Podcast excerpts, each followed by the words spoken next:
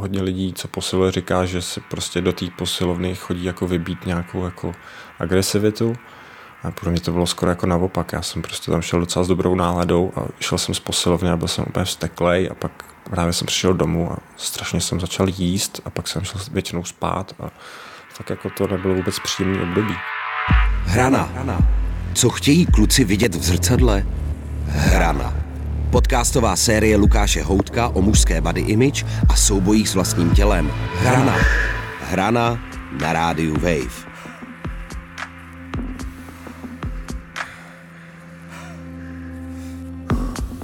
že začínám ho mít rád, teď, že prochází nějaká tranzice ve mně a že začínám mít své tělo rád, ale dlouhou dobu jsem ho prostě rád neměl. Ondra Fiklík je absolvent VŠE.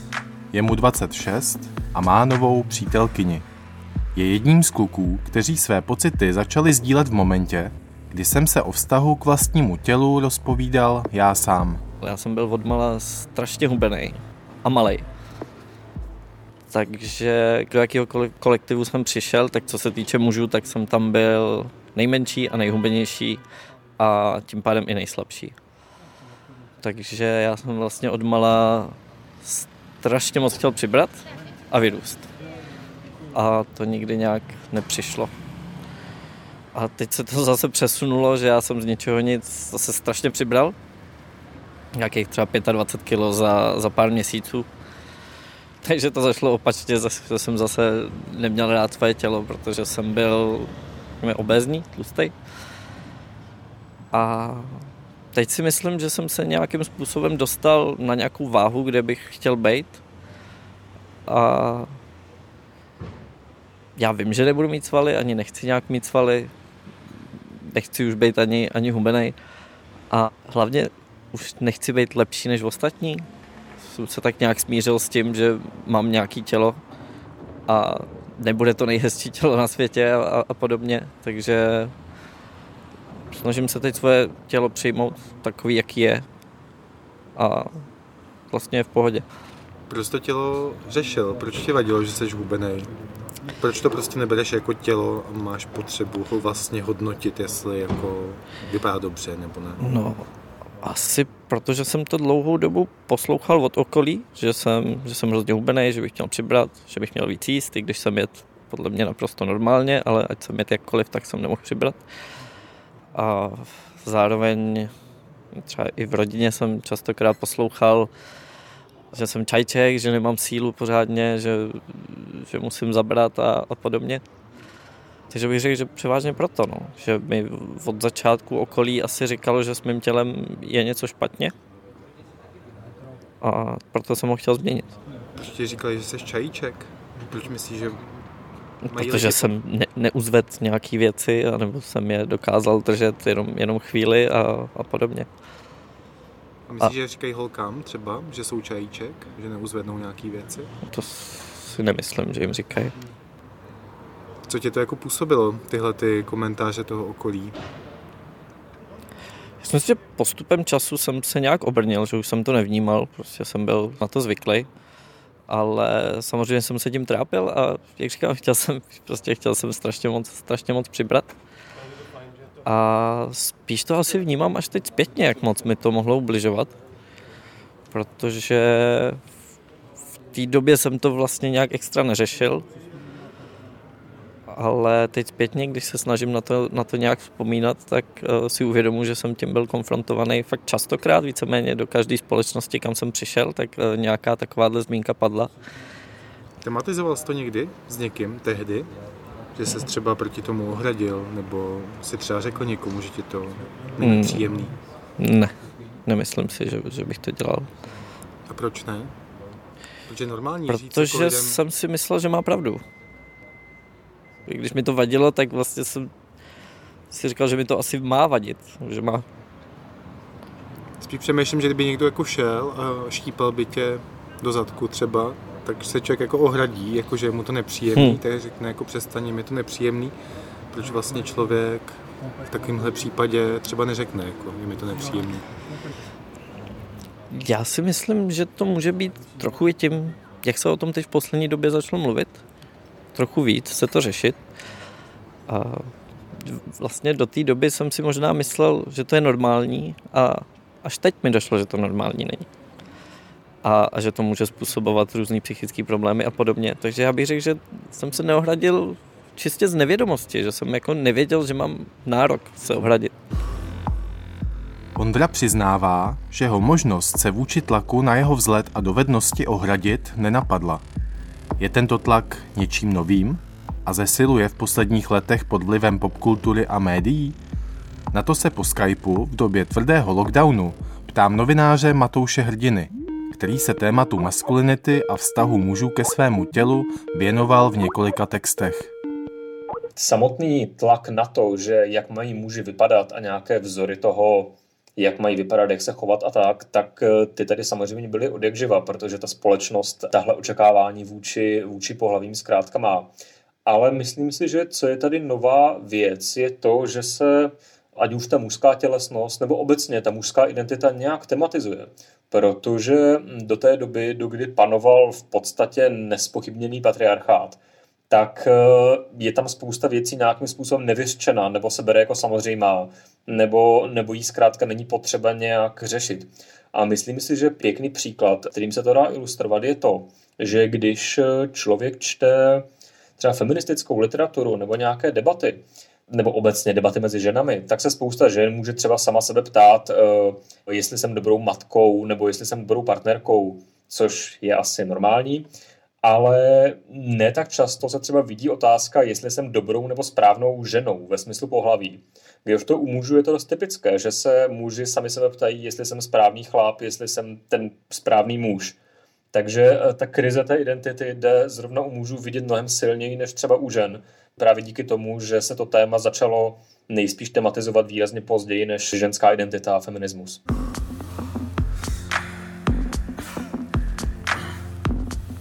Šimon Kotik patří mezi nejúspěšnější české modely. Chodil přehlídky předních módních značek po celém světě a stal se tváří některých z nich. Přestože svým vzhledem vydělával slušné peníze, nebyl s ním vždy úplně srovnaný. Za Šimonem přijíždím na Kladno, kde žije v bytě v jednom z památkově chráněných věžáků z dob socialismu. Dobrý den, Lukáš Houdek. Já tady trošku obíhám už nějakou dobu a hledám ten ano. barák, nemůžu ho vůbec najít. Je to veliký věžák hned u Penny Marketu. Jakožto fanda Harryho Pottera si v něm vybudoval vlastní království. Zejména ložnice je zařízena celá ve stylu tohoto světového fenoménu. Dobrý den. Lukáš, těší. Šimon. Šimon mě vítá oděn celý v černém. Ruce i část obličeje zdobí četná tetování. Na nose mu sedí brýle se silnými obroučkami.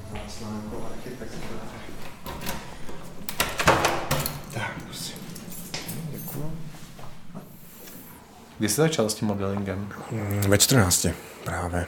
Takže to bylo ještě na základce v 8. nebo 9. třídě. Vlastně mě naskautovala majitelka mý bývalý agentury Studio 91 dala mi kontakt, pak jsme tam zavolali s mámou, jeli jsme na první jako schůzku, no a oni mi jako říkali, že mám jako velkou budoucnost před sebou, tak jsem pak jako letěl na první Fashion Week do Milána, to bylo ještě právě v devátý třídě na základce. A začal jsem dělat přelídky. Pak trošku během střední jsem tam měl takový pomalejší, že jsem tolik jako necestoval, nepracoval. No a pak vlastně po střední to jako jelo hodně takových 5-6 let jsem jako jenom pohyboval mezi Ázií a Evropou. A vlastně jsem měl jenom jako z tripu na trip.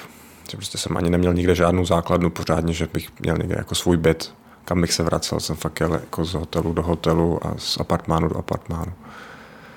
A to bylo tak jako do nedávna vlastně ještě. Čím to bylo, že jsi byl tak žádaný tehdy? Byl jsem hodně hubený, hodně vysoký Měl jsem dlouhý takový vlnitý vlasy, byl jsem jako hodně androgyní, že se mě často i jako pletli s holkou. Tak možná tím, no. Že jsem byl jako jiný obvyklý.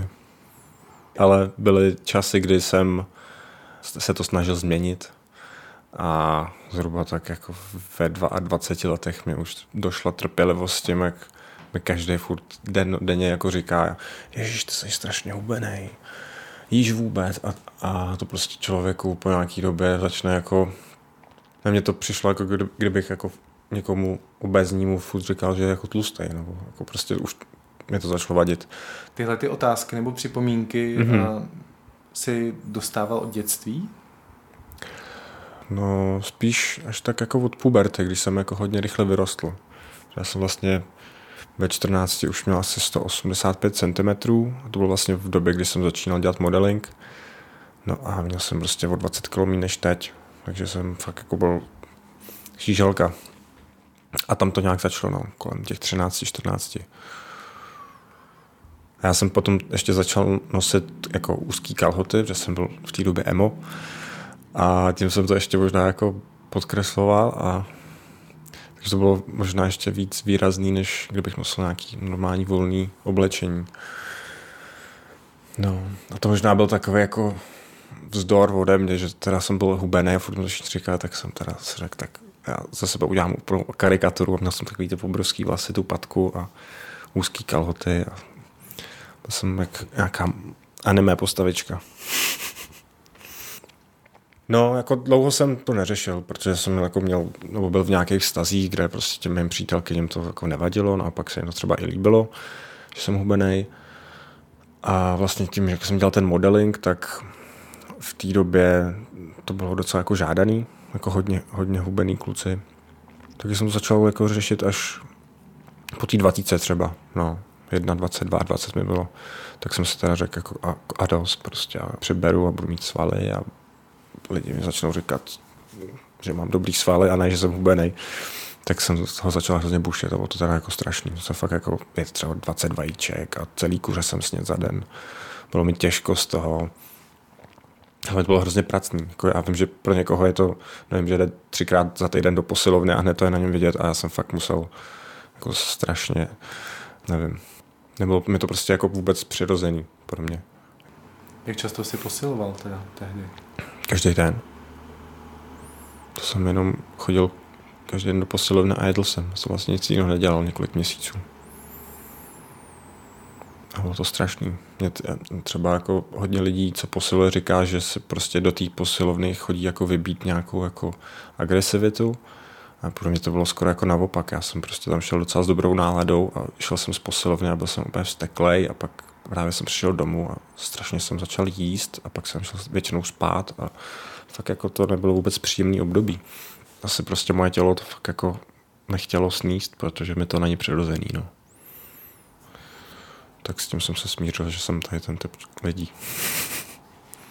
A ty si do té posilovny, jenom se ještě ujistím, ty si do té posilovny a k tomu jídlu teda nastartoval kvůli práci, anebo to byla ta tvoje vlastní jako nesebevědomí, nebo ten tvůj vlastní osobní problém? To byl ten můj komplex, že jsem hubený, no.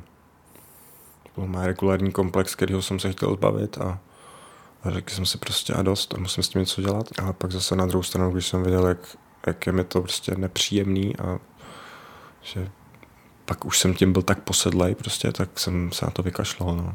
Posledný v jakém smyslu? Že ses nějak jako vyloženě třeba furt vážil? Nebo, nebo vážil viděl? jsem se, fotil jsem se, měřil jsem se prostě furt obvod těch bicepsů a krku a prostě hrozně jsem se pozoroval, no.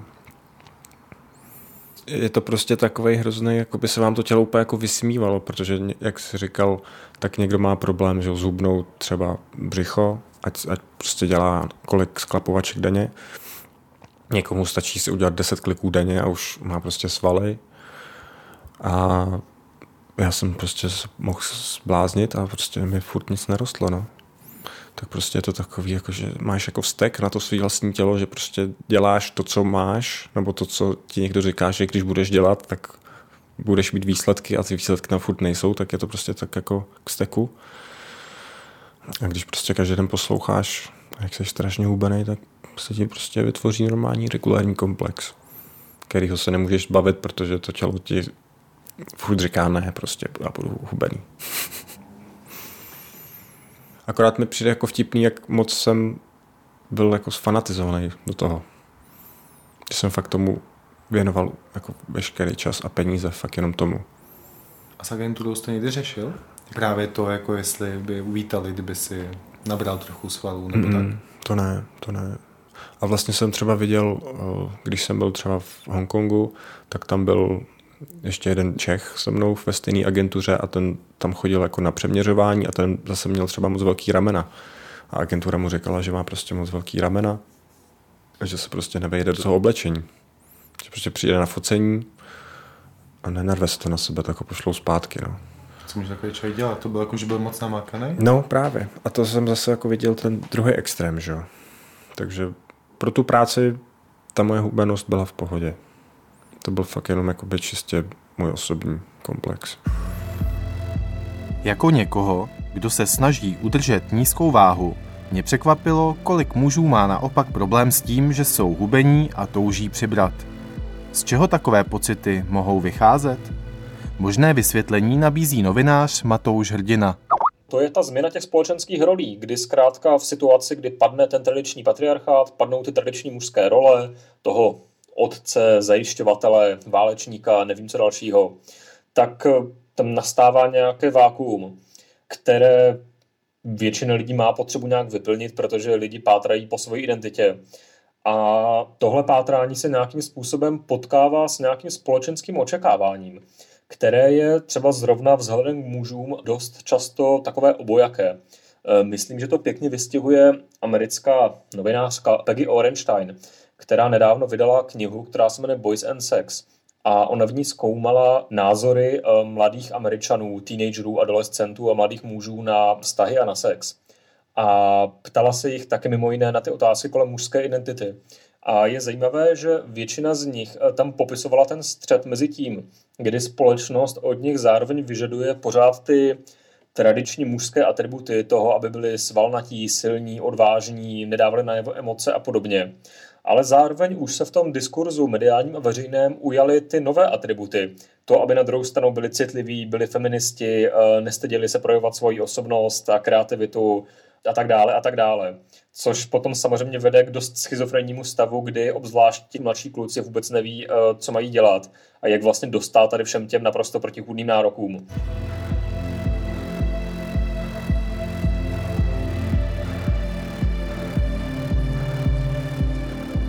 Lukáš Líbrajch je fitness trenér. Je mu 24 a má vlastní posilovnu v Praze na Skalce. Jeho cílem je dosáhnout při svých 170 cm 100 kg svalů. Hele, svoje tělo mám asi hodně rád a zároveň možná ne, protože jdu do nějakého extrému. Ale snažím se ten extrém, který mě baví, dělat eh, s co nejlepším úmyslem a s co nejlepšíma jakoby, situacema a věcma. Takže jo, mám rád svoje tělo hodně, no snažím se, aby to všechno bylo OK. Ty jsi zmínil, že jdeš do extrému. Mm-hmm. Co tím myslíš? Extrém, že chci nabrat hodně svalů, že mě se líbí osobně kulturistika. Určitě ze mě nebude profesionální kulturista, ani úplně k tomu nesměřu, ale baví mě vlastně ten lifestyle, takže se snažím nabrat jakoby takový ten velký cíl životní je 100 kg svalů. Takže to je ten extrém vlastně sám o sobě, no. Už kvůli tomu, že měřím 170 cm, že? takže 100 kilo je už jako vazba. A proč je to něco, k čemu směřuješ? Proč je to pro tebe důležitý? Tak důležitý, jako určitě se bez toho obejdu, ale líbí se mi to. Baví mě ta cesta, baví mě ten trénink, ten silový trénink, kde musím opravdu chtít zvedat velké váhy, to mě baví v tom tréninku a k tomu se pojí vlastně všechny ty vlivy, jako je trénink, extrémní jídlo, že to není právě jako když mám klienta, chce zhubnout se nabrat, normálně, v klidu, ale je to nějaký extrém, protože se musím, musím hodně jíst, musím držet třeba i drsnější dietu, když jdu do nějaký závodní diety. Je to můj lifestyle, takže prostě ten extrém je vlastně každý den. A co tě k tomu přivedlo? To, co mě k tomu přivedlo, já jsem dřív teda hrál florbal, hokej, chytal jsem zhruba do těch 18 let, přitom jsem nějakým způsobem trénoval a při té cestě jsem vlastně začal sledovat na internetu různě jako sportovce, co silově zvedají, takže mně se líbila ta estetika, ale hlavně jsem vlastně začal cvičit kvůli síle. Líbila se mi ta síla, prostě představit si, že vytáhnu prostě na mrtvej tah přes 300 kilo, to je nějaký úžasný extrém, je to fantastický, podle mě, když to někdo zvedne, takže vlastně to mě k tomu přivedlo. Když mi bylo 20 a schodil jsem 3 kila a chtěl jsem nabrat svaly, že jo, tak jsem byl samozřejmě v nervu, To jsem byl opravdu schopný se zvážit večer, jestli je to v pohodě. Jo, je to nesmysl, prostě jenom natečeš vodou maximálně za ten jeden den, že když jíš. Jsem prostě chtěl přibrat, že ten velký cíl 100 kg, takže musím, musím, musím žrát prostě tohle. Ale to bylo třeba období, že jsem schodil jedno kilo, dvě kila, no a průser, že jo. Tak jsem prostě skočil na váhu večer a zjistil jsem to, tak jsem byl schopný jít prostě do mekáče a nažrat se, že jo. Ale to je totální blbost, jo. To je prostě, že tím, že jsem právě získal ty informace, jak naberu, prostě co to znamená, když schodím dvě kila a tak podobně, tak díky těm informacím jsem začal aplikovat úplně jiné praktiky, principy, no a takhle to vlastně odešlo a přestal jsem dělat takovýhle kraviny. Měl jsi to jako stres? Jako, že toho, Když jsem, schodil dvě, když jsem schodil dvě kila, tak jsem z toho měl stres, no. To bylo fakt jako průser, že jsem se cítil blbě. Takže já jsem začal cvičit a měl jsem 64 kilo, teďka mám 90. A už to nedělám, že bych se přežíral, že jo. Prostě je to o té konzistenci a o tom, že člověk tu tenzi, ten čas po tenzi dělá s láskou, že ho to baví, že ho to naplňuje. Jo, takže baví mě prostě si připravit jídlo. Pro mě to jako upřímně není nějaká jako změna, jo, protože snídaně, oběd, večeře a dvě svačiny, že jo. Normálně jako doma. No a trénink. Proto je dobrý mít nějakého trenéra, který rozumí jídlu i tréninku. A pak člověk nemusí být v nervu. Dokážeš popsat, proč jsi měl ty úzkosti z toho? Protože jsem byl mladý a chtěl jsem výsledky. A ty výsledky opadly a protože jsem vnímal jakoby cestu k tomu výsledku jinak než po těch informacích, tak jsem z toho byl v nervu. Takže jakmile jsem se zjistil informace, tak to bylo hotové. A Jednoduchý bych řekl, jakože, že fakt není čeho se nervovat. Jakmile má člověk informace, dělá je, pak přijdou výsledky, no a je to doma. Teďka prostě schodím po dovolený 8 kg, když úplně vypnu od jídla, když už jsem v nějakém tom extrému, že mám kolem 90 kg. V klidu. Já vím, jak to vrátím zpátky. Já vím, proč se to stalo, že je to dole. Jo, takže mě to nenaruší jako v mezilidských vztazích nebo v náladě přes den. A nemáš to jako, že se cítíš třeba blbě, protože víš, že jsi schodil 8 kg? Jako cítím to na sobě, že jsem lehčí, vnímám jakoby ty změny, ale jsem hrdý na tolik, abych nemusel být v prd kvůli tomu, že jsem o 8 kg lehčí.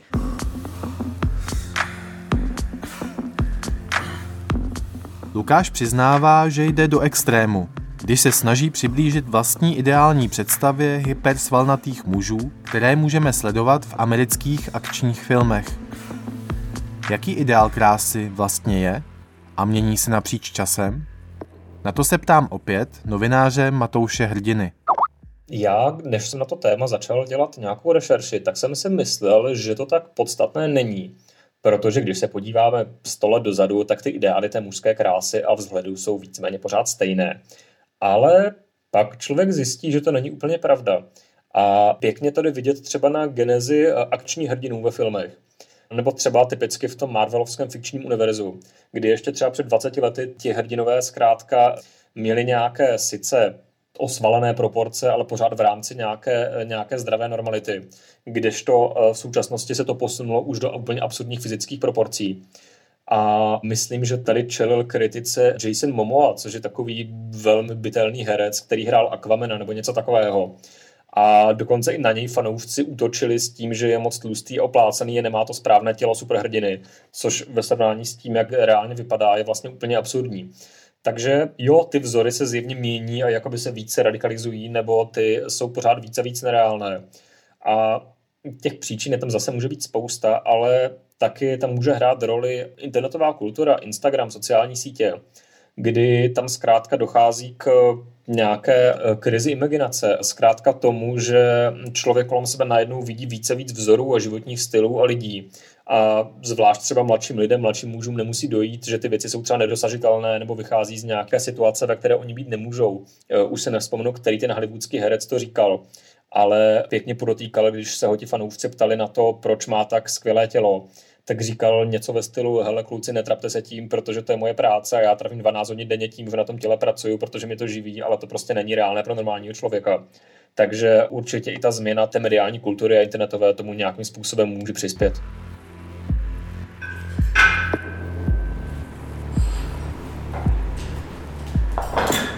Svalnatí akční hrdinové jsou vzorem také pro Petra Morise, klienta fitness trenéra Lukáše. Je mu 29 Pracuje jako prodavač v supermarketu a do posilovny chodí třikrát týdně.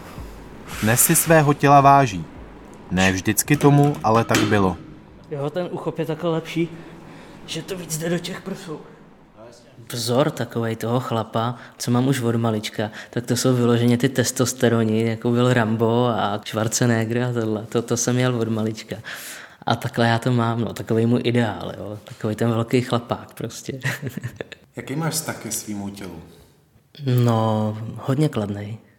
Ale nebývalo tomu tak vždycky, protože když jsem se narodil do ženského těla a řešil jsem tu dysforii hlavně v pubertě, kdy se začaly projevovat ty fyziologické znaky, začaly mi růst prsa a rozšířila se pánev, tak eh, tam ta dysforie byla opravdu těžká a musím říct, že jsem to tělo doslova nenáviděl.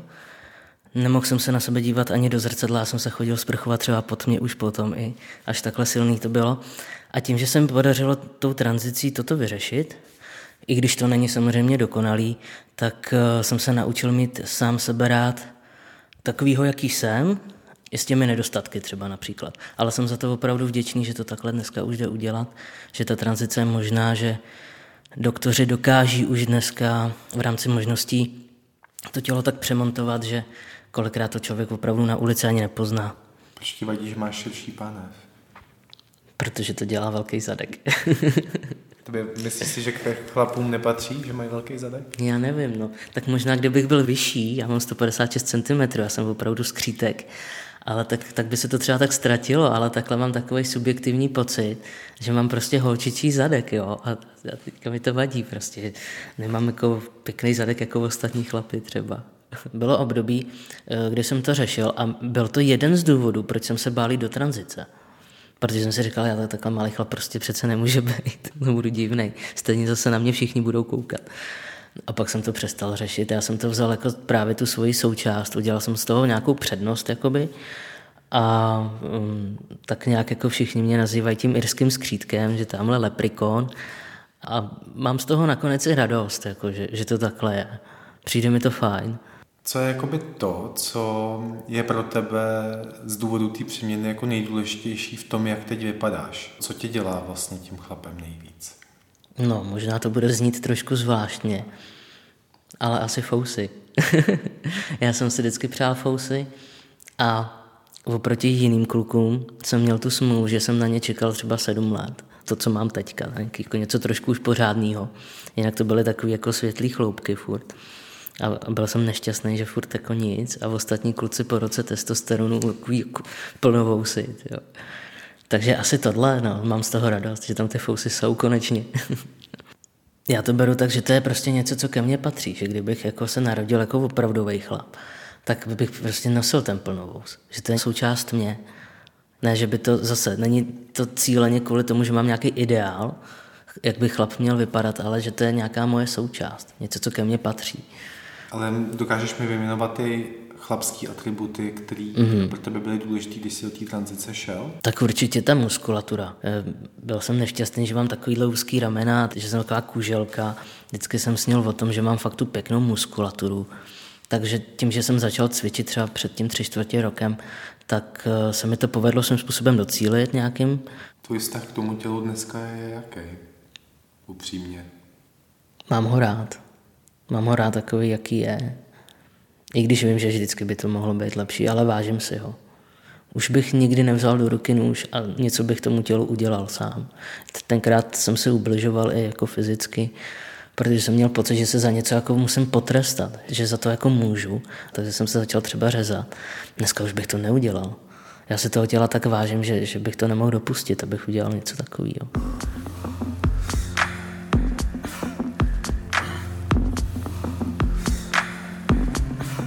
Odborníci se shodují, že se nároky na muže ve vztahu k jejich vzhledu i chování zvyšují. Kdo však ideál správného muže, kterému se pak mnozí snaží přiblížit, udává? To jsou vždycky věci, které na sebe uplatňují muži. Vlastně málo kdy spousta mužů svádí problémy kolem tohohle na ženy, že zkrátka jsou marnivé a chtějí jenom krásné muže, nebo že matky mají velké nároky na syny, nebo že feministky dělají tohle a tamhle to. Ale když se nad tím člověk zamyslí, tak je to vždycky o vzájemné konkurenci a srovnávání mužů a o snahy dostat nějakým ideálům, které si na sebe muži uvalili navzájem sami. Takže v momentě, kdy vlastně, nebo aspoň u mě to tak bylo, že kdy člověku dojde, že to, jak vypadá, jak by měl vypadat, není jednak není nic, co by vycházelo nějak úplně zvnitřku a není to ani nic, co by člověk dělal kvůli ženám, ale primárně je to něco, co na muže uvalili ostatní muži v rámci nějakého vzájemného srovnávání. A obecně třeba toho dost toxického jevu, že muži často sami sebe navzájem vnímají podvědomě jako nepřátelé nebo konkurenty a podobně tak vlastně pak se ten přístup k tělu nebo k mužské identitě osobně trošku zlepší.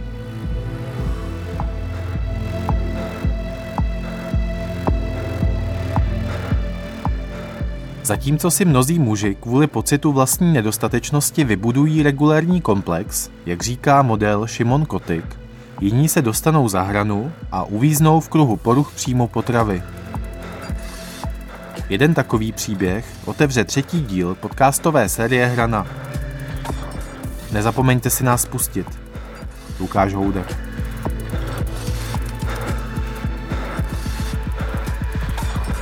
Hrana. Hrana. Co chtějí kluci vidět v zrcadle? Hrana.